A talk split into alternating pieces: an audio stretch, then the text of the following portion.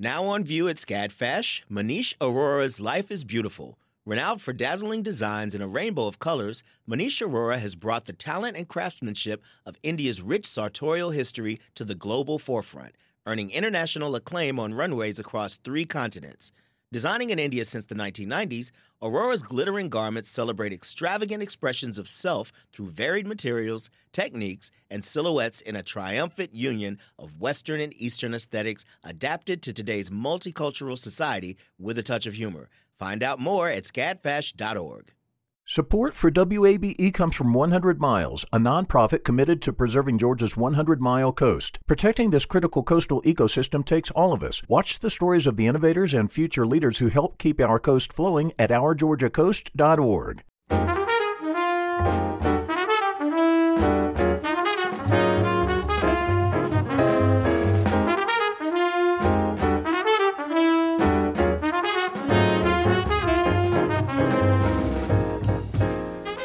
WABE in Atlanta. This is City Lights. I'm Lois Reitzes. Thank you for listening. With the beautiful spring weather and our city in bloom, it's great to be outdoors now.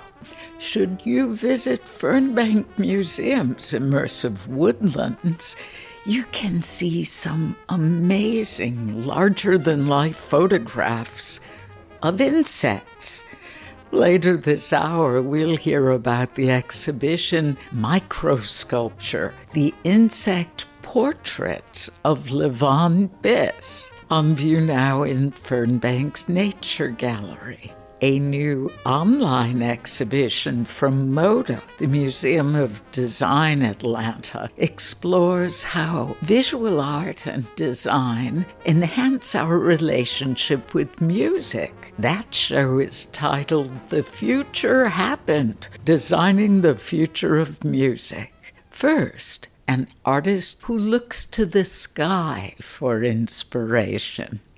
The south of France meets the southeastern United States in paintings of Rachel Evans Grant.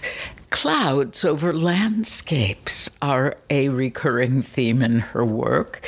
On view now in the exhibition Natural Engagement, where Earth Meets Sky, in the Circle Gallery at the UGA College of Environment and Design Jackson Street building in Athens. The artist joins us now via Zoom. Rachel Evans Grant, welcome to City Lights. Thank you, Lois. It's great to be here.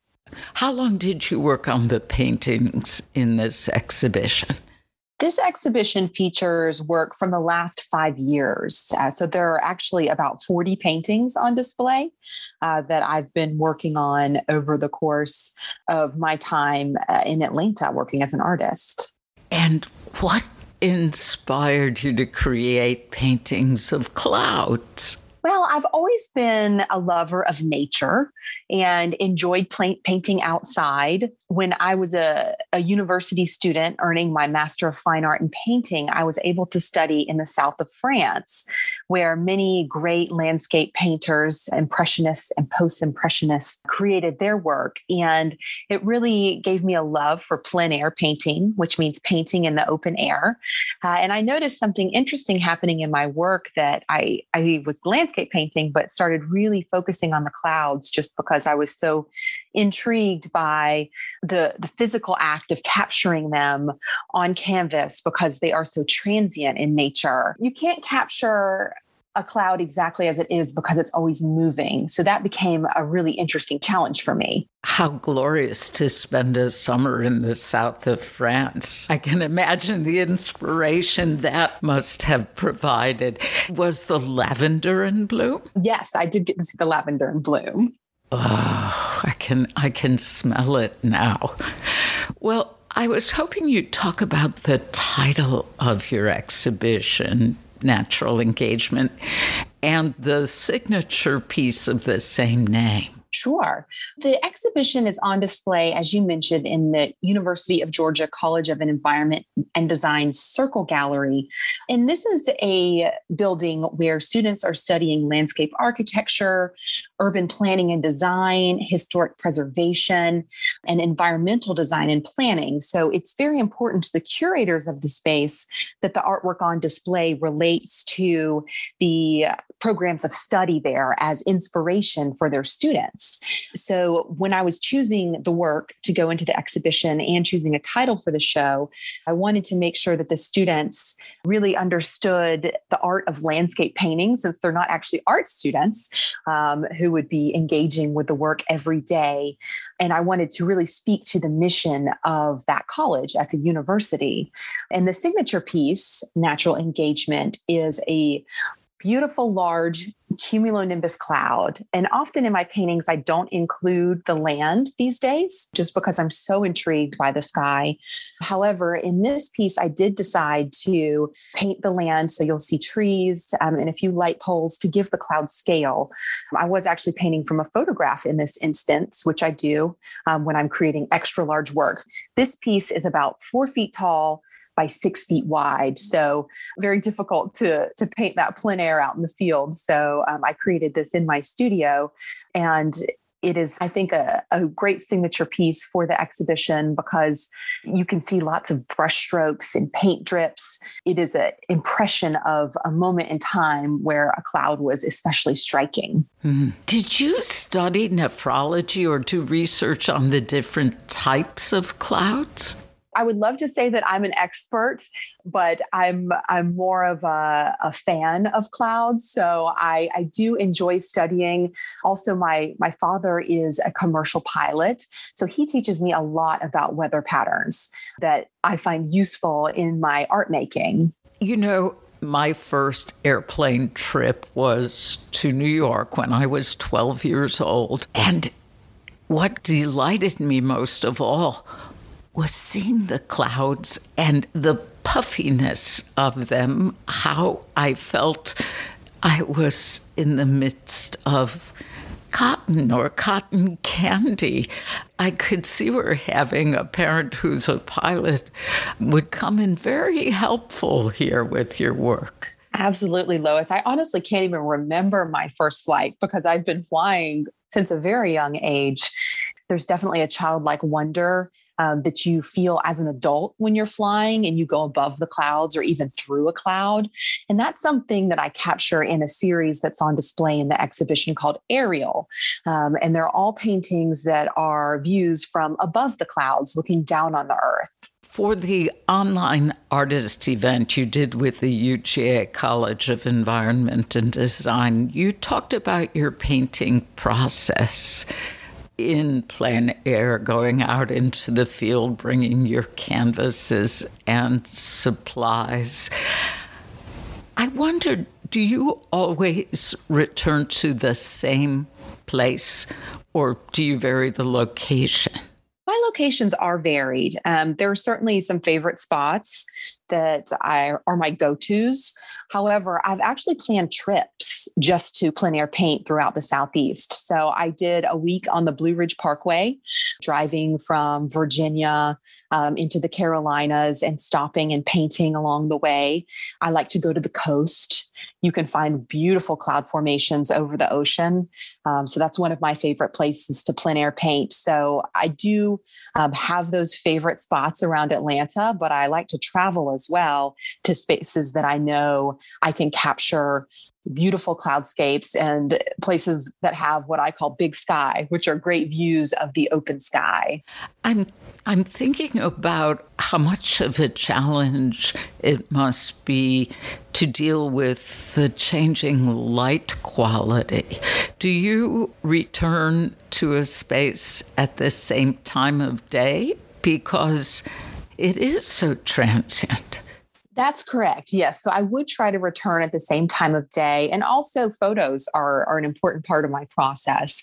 Um, I do paint plein air, but I'll often capture photographs so that if I do need to finish it up in the studio, I have that option available.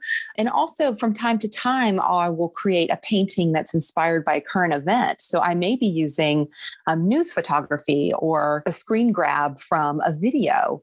Plein air painting is always my first love and uh, I think the most important part of my art practice, but I'm not opposed to using photography for reference as well. Observing clouds brings back childhood memories, not only of my first airplane flight, but even earlier of being outdoors, laying down on the grass, staring at the sky, to find different faces or animals in the cloud formations. Rachel, do you include any hidden gems in your paintings? That's a great question. Occasionally, I will create something that um, may be visually symbolic for me just to see if others can find it. However, I noticed that um, lots of people who view my work often find things themselves that I didn't see. And I think that that's one of the wonderful things about being inspired by the Impressionists and post Impressionists and abstract painters is that you do create work that is very open to interpretation, just like those clouds that you mentioned um, and playing those games when you're a young person. Um, that I, I really am intrigued and delighted when when people see interesting things in my clouds. I'm thinking of a painter you must admire, Claude Monet, and how he painted haystacks at different times of year so that there would be the different light quality of the season and the, the tilt of the earth toward the sun. Do you employ that technique as well. Same subject, different season. Lois, I you must be a, a, mind reader or a fortune teller because actually for 2021, that's the newest series that I've started on. I've recently moved and I've recently become a mom, and so I feel like um, even maybe it's because during the pandemic we've been pretty much homebound um, and really had a chance to observe the natural world in a new way and appreciate my natural surroundings at home and the changing of the seasons. So that's the newest uh, series that I've beginning. It's, is a series based on the seasons. So I've done um, some winter work, and now I'm I'm delighted to be painting spring and the new awakening of of our city.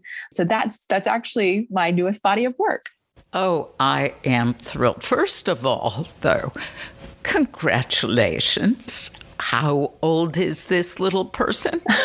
well, thank you. She's six months old now. Oh, well, no doubt she will be painting soon.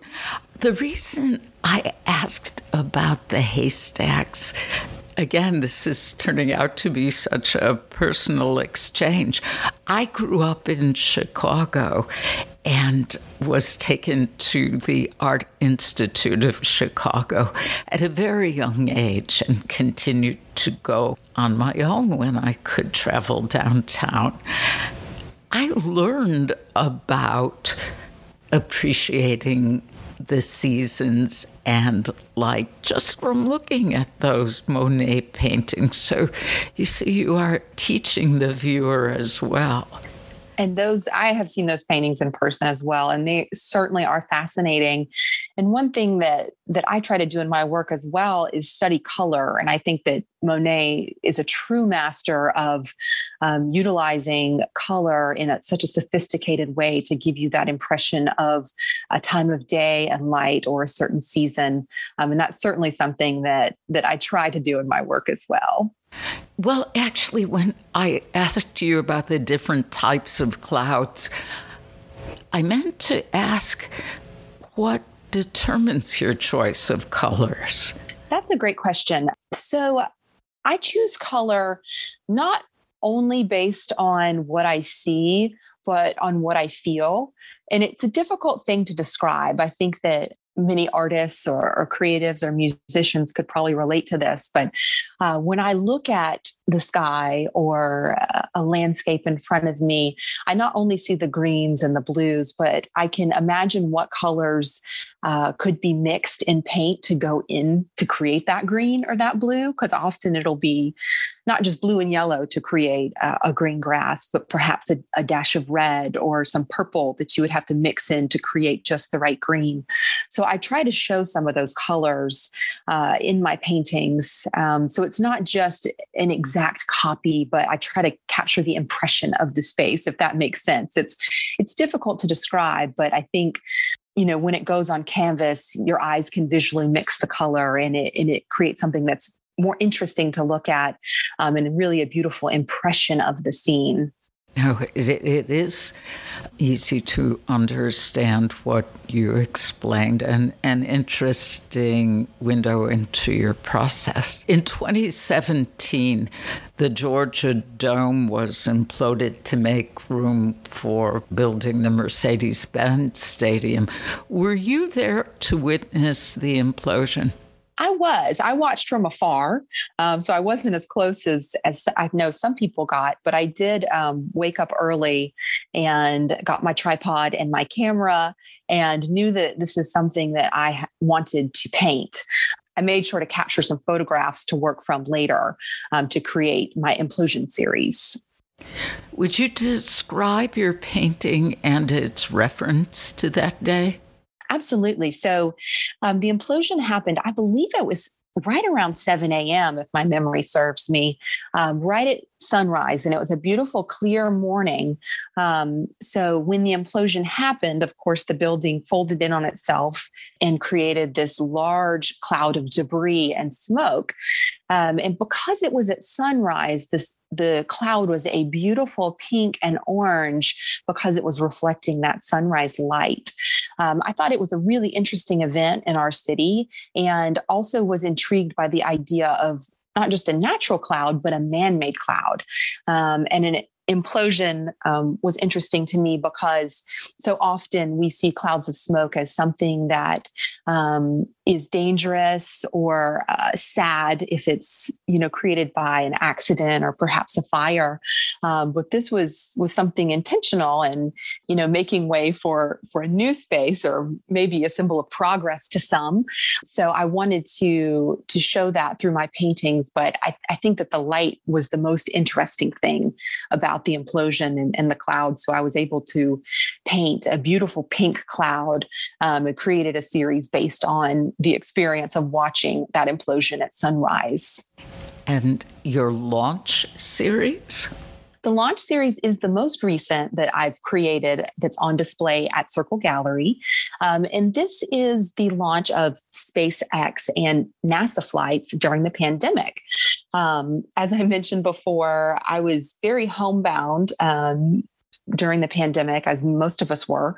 And I found the news stories about space exploration to be very intriguing.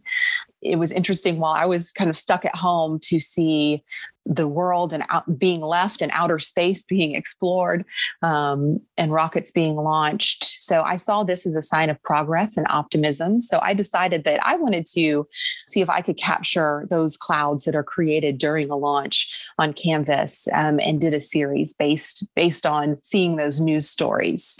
Rachel, I'm intrigued because the beauty you describe about the light quality at dawn for the Georgia Dome implosion removes anything sinister that could be associated with that. And similarly, with rockets and clouds that might be formed from the fire that's released. Mushroom clouds come to mind, and, and doesn't that's about as sinister as it gets but you find beauty in these unnatural dare i say would are they unnatural clouds? I would say man-made perhaps or human-made. I try to choose carefully my subject matter because it's important to me to create work that you would want to live with in your home or when you visit an art gallery or uh, you know in your business because um, i do i do think about where my art goes and and it's kind of life after my studio uh, and it's important to me that i put beautiful and optimistic work out into the world. So um, I I do I am inspired by current event and news, but I I choose not to portray clouds that may be linked to something that I would consider to be too sad or too uh, non optimistic. Regarding the environment, what message do you hope viewers take away from your paintings? Well, Earth Day is coming up April 22nd, so it's right around the corner. And while my work doesn't necessarily um, have a, a, call to action uh, for environmentalism that's that's maybe direct and and right front and center, I think that it does speak to the fact that we should be preserving our earth and the beauty of nature. Um, we all can do our part uh, to preserve this natural world for our children and our children's children, so that painters and artists can be inspired by landscape for years and years to come. Rachel, this has been very interesting, and I admire your paintings. Thank you very much. Thank you, Lois.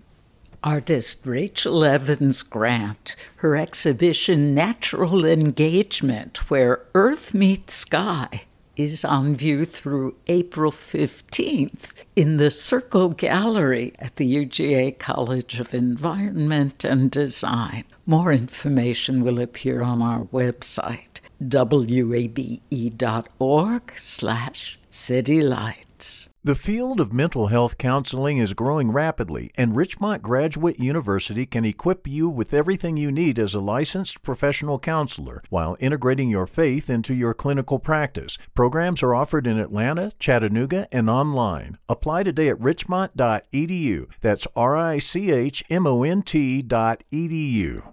You love free, and at Ameris Bank, so do we. That's why we're proud to offer worry free, hassle free Ameris Bank free checking. Manage your money your way with convenient access to digital, mobile, and telephone banking, all with no monthly service fee or minimum balance requirements. At Ameris Bank, we're with you. For more information or to open an account, visit our local bankers in person or online at amerisbank.com slash free checking. Other fees such as overdraft fees may apply. Ameris Bank, member FDIC, equal housing lender. This is City Lights on WABE. I'm Lois Reitzes. Thank you for listening. Judith Pishnery is the executive director of the Atlanta Photography Group. I spoke with her in January about their online exhibition, Director's Cut. She talked about how photography can relieve stress pretty much nowadays, although being a professional photographer myself and a professional educator, it's sometimes a challenge for me to say, like, well, pretty much anybody with a decent smartphone can take great pictures, and they really can. And that really has made photography kind of the art of the people. They're able to do that. And a lot of people use it as reflection, meditation, um, and I even had somebody in one of my classes last year that on her her daily pandemic walks was really just using photography with her smartphone as a stress relief as you know as a meditative moment and her photographs really revealed that. And i really think people have been doing that as well as then sharing their works across a variety of online platforms from Instagram and Facebook and other social media. And with that, I think people have felt not so alone. They've seen that other people are going through the same things they are. So I really do think it has some therapeutic aspects from everybody being able to make photographs as well as share them and share their experience and not feel that they're the only one going through this. So it's not just self expression in this instance, it has also meant connection with others. Absolutely. And and with I really do have to thank Zoom for creating a really fabulous platform because I keep thinking about had had we been going through this even 5 years ago we wouldn't have had the same connection and we truly would have been isolated but Zoom has been able to make having online meetings and online events, um, connecting with people across the city or across the country possible. And even though we may not be able to see them in person, we're able to see somebody and we're able to connect with them and and be able to chat with them and share share our own experiences. Judith Pishnery is the executive director of the Atlanta Photography Group. You can view their online exhibition, Director's Cut, on their website. Levon Biss is an acclaimed photographer whose subjects include director Quentin Tarantino, the President of France, Emmanuel Macron, and the greatest sprinter in the world, Usain Bolt. His latest exhibition has subjects infinitesimally smaller in size and reputation. Microsculpture, the insect portraits of Levon Biss, is on view at Fernbank Museum of Natural History Mr. Biss joins us now via Zoom. Welcome to City Lights. Hello there, how are you? Very well, thanks. Why did you want to photograph bugs? Um, for me, it was as simple as I was looking for a new challenge. I'd been photographing humans for the best part of 20 years in various guises, whether they were sports stars or, or movie stars. But then after a while, I was kind of getting a bit bored with that style of photography and that genre of photography, and I was looking for another way to exercise my brain. Hmm.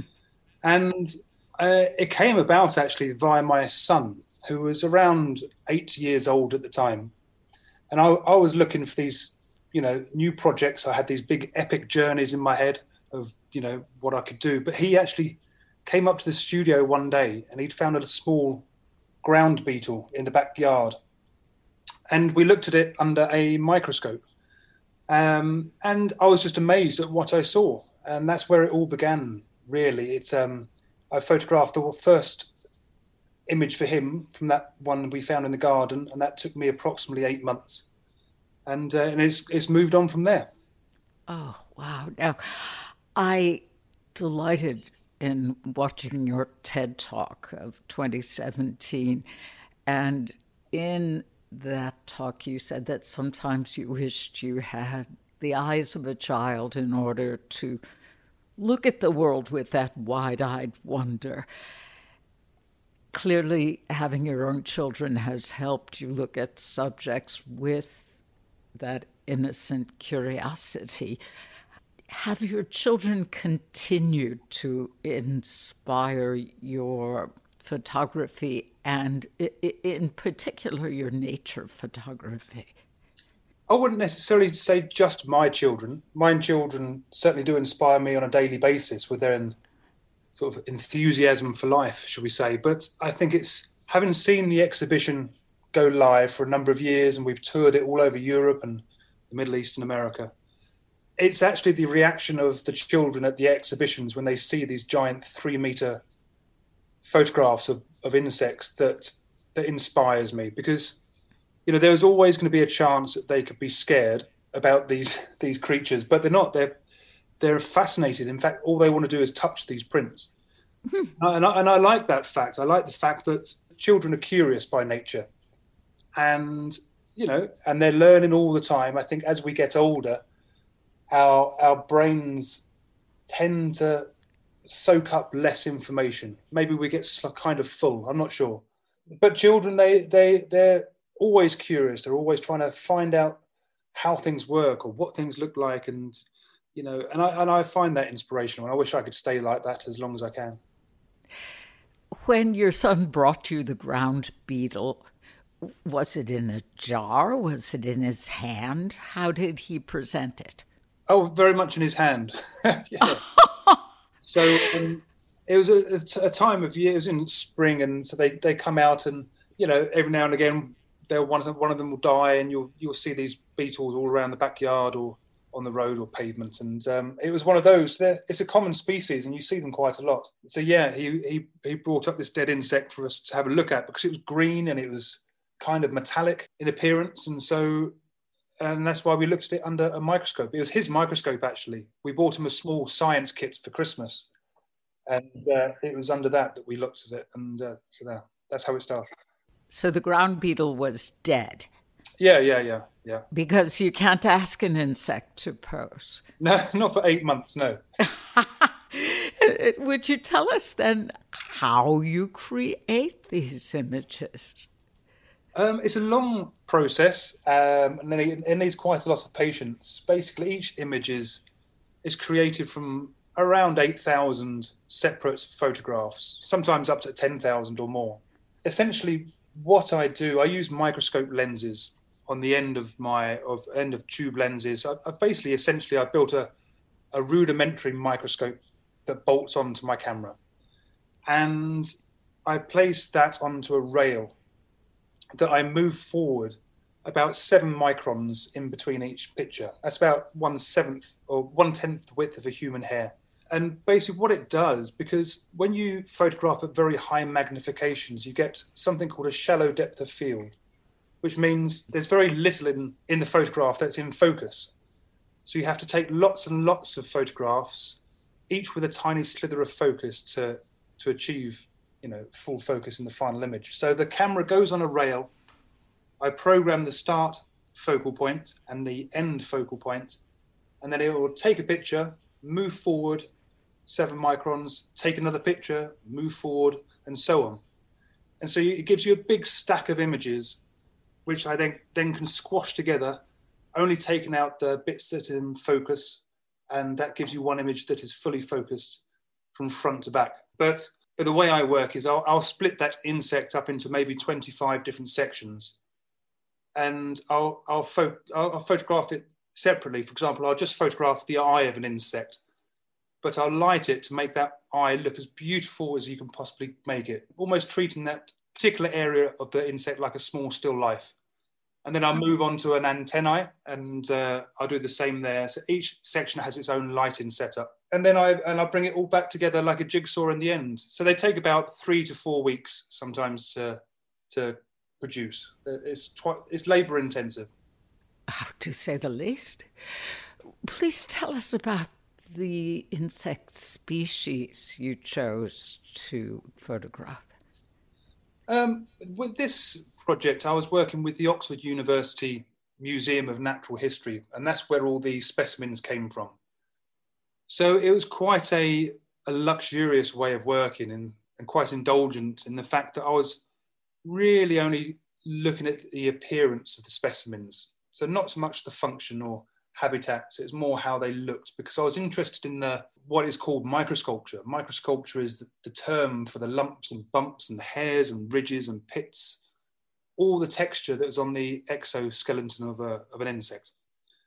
And so I was looking at those a, with a photographic eye to see how I could light it and, and how I could play with those forms photographically. So I used to go to, to Oxford and I used to work with um, a gentleman called Dr. James Hogan.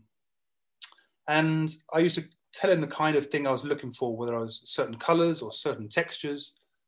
And he'd go off into the collection, um, bring me back a, a, selection of maybe 20 specimens that were potential candidates.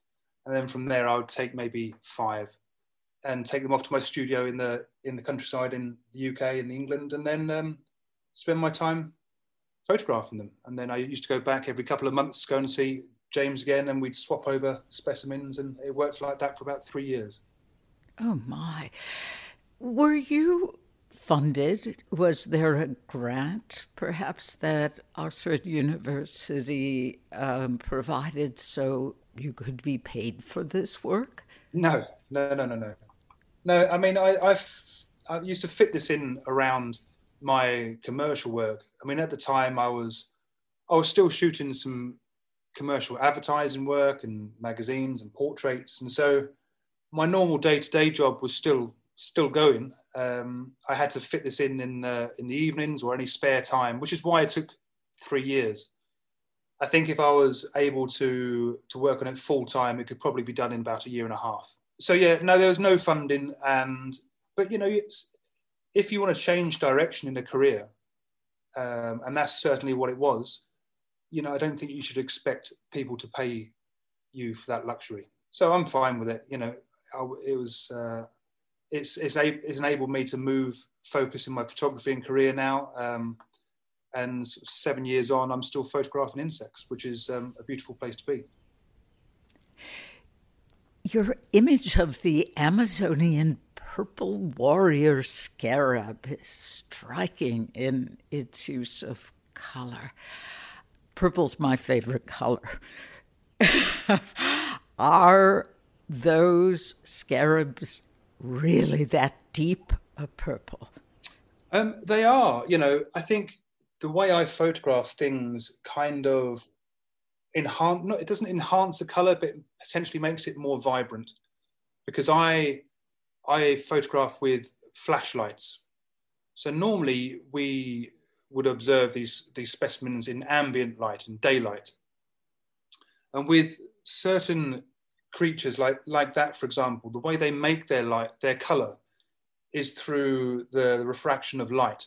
So basically, on their on their bodies, they've got these tiny little microscopic scales that act like prisms, and when the light hits it, it refracts the the light to in to make a certain color in the spectrum. So when you're photographing something with flashlight, I can position my lights in a way that they they hit the insect in a direct path. By that I mean the, the light beam goes straight rather than ambient light, which is a bit more diffused and um, all around us. So in that, in that respect, it, it makes the colours a bit more vibrant potentially than if you were just viewing them with the naked eye. But um, but the actual colours themselves are are real. That's how they are in real life. Oh, it's stunning! And then the jewel long-horned beetle looks like it has tiger stripes. What can you tell us about this yeah. insect? Well, I mean, it's again, it's quite a common insect and I, and I, have to say, you know, I'm not an entomologist in any any any stretch of the form. It's um, I, I get as fascinated about these insects as, as everyone else. Um, I'm learning all the time about them. Um, you know, even like for that, that one there, when I when I selected it at the museum in Oxford, and then I did, had no idea at the time that it almost had hair on it. Um, it was only once I got it back to the studio and started photographing it under the microscope that I realise the texture of these creatures. And um, every time I start photographing a new one, it always gives me surprises. I can never. It's it's, it's amazing how varied and it's just they they amaze me. They they, they stun me every time. Mm. You mentioned that children aren't afraid. They don't see these as monstrous or evil in any way. I was wondering if photographing insects over these past six, seven years has changed your perspective on killing bugs. I mean, we know the expression, he wouldn't hurt a fly, but people have no problem swatting at a fly or stepping on a little insect that has made its way into the house. No, I mean, uh, yeah, it's certainly changed my view in that respect. I've got, I've got far more respect for these creatures.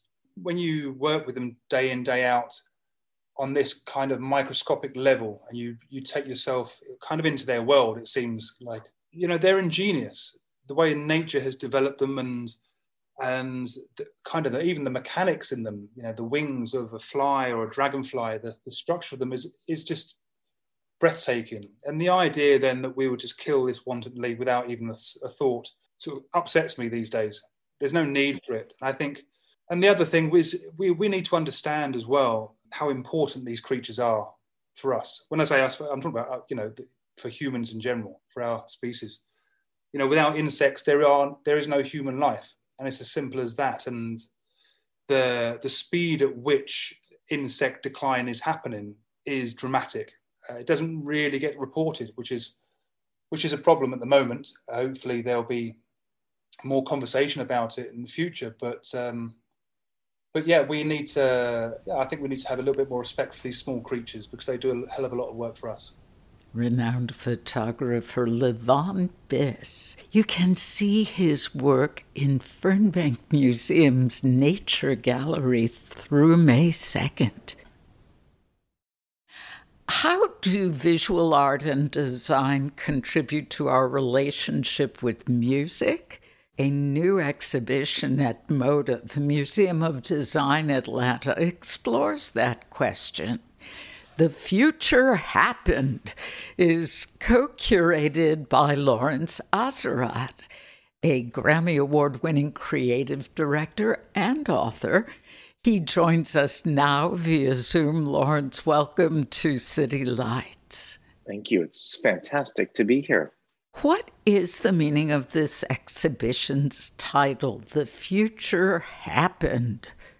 Music, or I should back up and say the music industry, has historically been at the forefront of changes in culture from politics or cultural movements and also commerce. The exhibit is really driven looking at how we can use design and art and creativity to deepen the connections that bond us. Getting back to the title, there's always been groundbreakers in music in our history and now and in our future.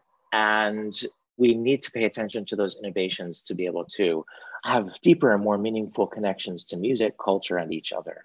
So, cover art. That's the first thing that comes to mind when I think of how art and design can strengthen our bond to music. When people shopped for LPs, I mean, part of the joy of thumbing through record albums in a shop was looking at the cover art. And some of that was very sophisticated. Now, with streaming music, what's happened to cover art? As someone in my own practice as a designer, I began over 20 years ago designing cover art at some major record labels, indie record labels, and it's no surprise everybody started noticing that cover art got smaller and smaller and less and less significant and the exhibit and the ideas in the exhibit beg the question what are some of the other entry points through design and creativity that connect us to music? So we wanted to be completely diverse in our definition of this. Yes, we have album covers and traditional graphic design and collage, but we also have dance and film and video and clothing and technological innovation that includes spatial audio and AR and VR and even acts of meditation and entering kind of a sensorial healing space. The idea of expanding our idea of what the word design means to intentional acts of creativity that have a connection to the visual. Ah, I mentioned that you won a Grammy. That was for a Wilco design you did. Do you just cherish that all the more and cling to that box because it it may now be a historic artifact? Truth be told, it's actually our second Grammy. Our first Grammy was for the Voyager Golden Record about four years ago. The, the, the Wilco Record Grammy happened just last month after the Voyager record Grammy, nothing really changes. You you you don't. Uh, I still put my pants on in the same way, and that's really what the title the exhibit ties back to. That we we always have to keep moving forward, and we always have to be looking for deep questions our culture faces, and find new ways to connect to the things that make us human. You mentioned healing. The show's organized into five different categories healing, power, community, tech, timeless, and Atlanta. Would you elaborate on these categories and tell us why the show is divided this way?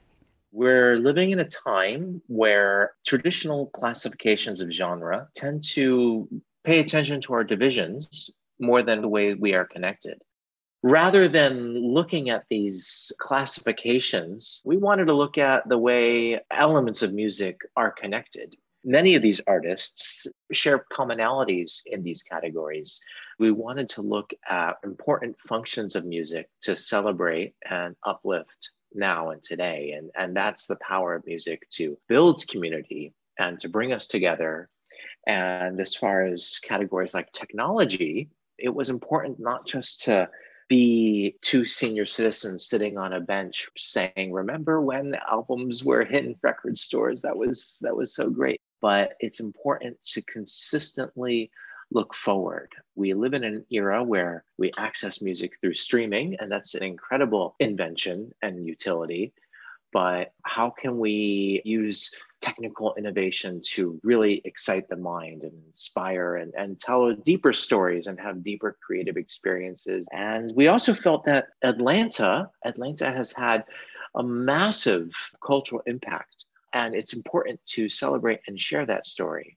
Beyond just looking at hip hop alone, we celebrate this spirit, this creative spirit that has come up from Atlanta, but shared elsewhere as well, of creative iconoclasts figuring out how to do it themselves. You know, we don't need permission from the big gatekeepers in New York or Los Angeles or Hollywood or London that with grit and determination and agency and inspiration you can do what you want creatively. And Atlanta has given root to a lot of that type of spirit. And you see it in a lot of the cultural iconoclasts that have come from Atlanta.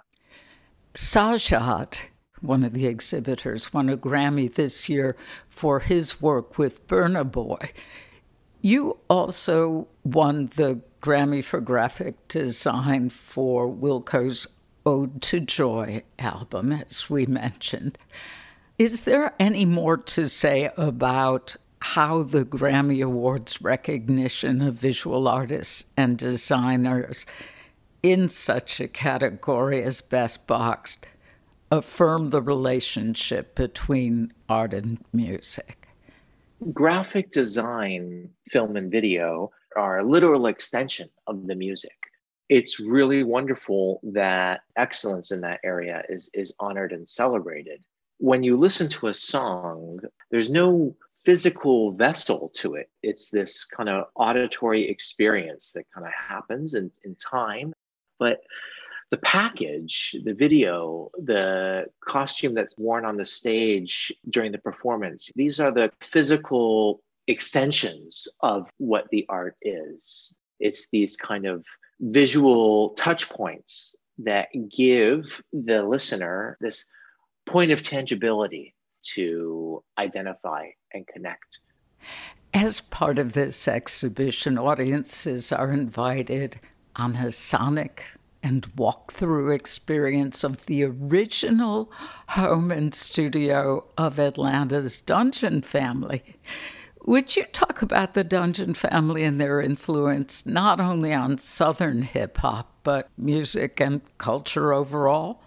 Absolutely. The Dungeon family, one of their largest contributions to hip hop is a sense of a spirit and an attitude this dungeon, so to speak, was the basement of the home of Rico Wade's mother after being forced out of an apartment in Southwest Atlanta because of noise complaints. And that's what came to be known as the famed dungeon, which, of course, the Organized Noize family, parental advisory, OutKast, Cool Breeze, Goodie Mob, Joi, Backbone, Witch Doctor, Big Rube, and ultimately the likes of Killer Mike and Future we decided to look at the house itself as the work of art, as design lab. So there's a digital walkthrough that the exhibit is all online. And the viewer, the visitor, can kind of walk through the house and hear unique interviews created just for this exhibit with Sleepy Brown and Ray Murray and Rico Wade talking about the original days in the house and then we had this kind of sonic landscape what it might have been like to be in the house so as you as you walk through the blueprint you hear sounds and and textures that paint a picture mixed with the stories Lawrence, you cite historical and ongoing challenges the music industry faces regarding diversity, equity, and inclusion. How has design contributed to these challenges? There was a very honest stretching of what the definition of design was and a consistent question of who we celebrate and why design is is a vehicle to understand culture and to experience culture that does not and should not be defined by a white European standard. We have in the exhibit Lemi Ghariokwu, who created the album covers for the Nigerian great Fela Kuti. Having a more vibrant mosaic and texture of our stories and our graphic design and our creative output enriches everybody. Yes. The exhibition includes a few different interactive components, including zine workshops for adults and children. Would you talk about the history and importance of zine culture? First of all, we wanted to give a access point for young adults and creatively curious people and zines were basically handmade magazines, had a real big start in the early punk movements, which we have some great examples from the late 1970s, early 80s from the origins of the punk scene in Detroit. It was a way for people to identify with each other. Not only you're not alone, but social issues or personal issues are shared with others in your community. It was nice because the zine itself had a very raw and tactile and emphatic sensibility to its look and feel but it was it was meant to be made down and dirty and cut by hand and xeroxed and reproduced by hand. And, and they were these kind of very precious little artifacts honest artifacts authentic artifacts made by hand in this particular zine room or workshop of the online exhibit, we highlight two exceptional zine makers today, young 16 year old designers behind a publication called That's Interesting. And it's about sharing ideas and emotions and feeling. And on its most fundamental, that, that's what design is.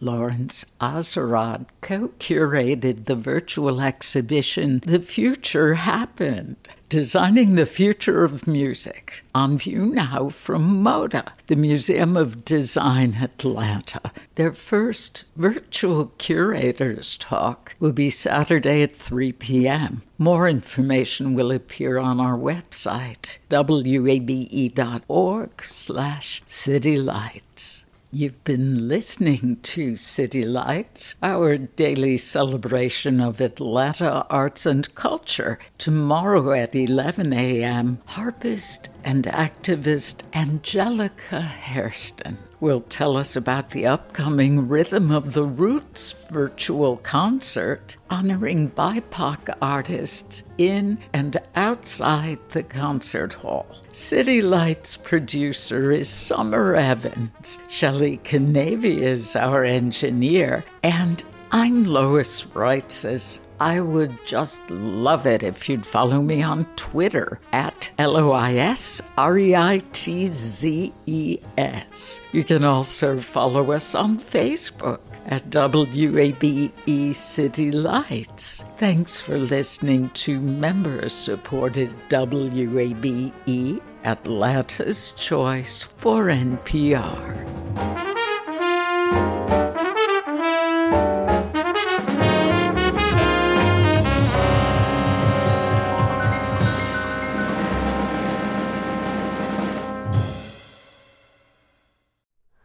Hi, it's Terry Gross, the host of Fresh Air. We bring you in depth, long form interviews with actors, directors, musicians, authors, journalists, and more. Listen to our Peabody Award winning Fresh Air podcast from WHYY and NPR. Have you donated to WABE yet? I know you've heard us talking about why it's important, but it doesn't have to be this big decision. You can give at whatever amount fits your budget. It can be a spur of the moment thing you already get so much out of public radio, so just go for it. Visit wabe.org/donate and become a member right now. And thank you.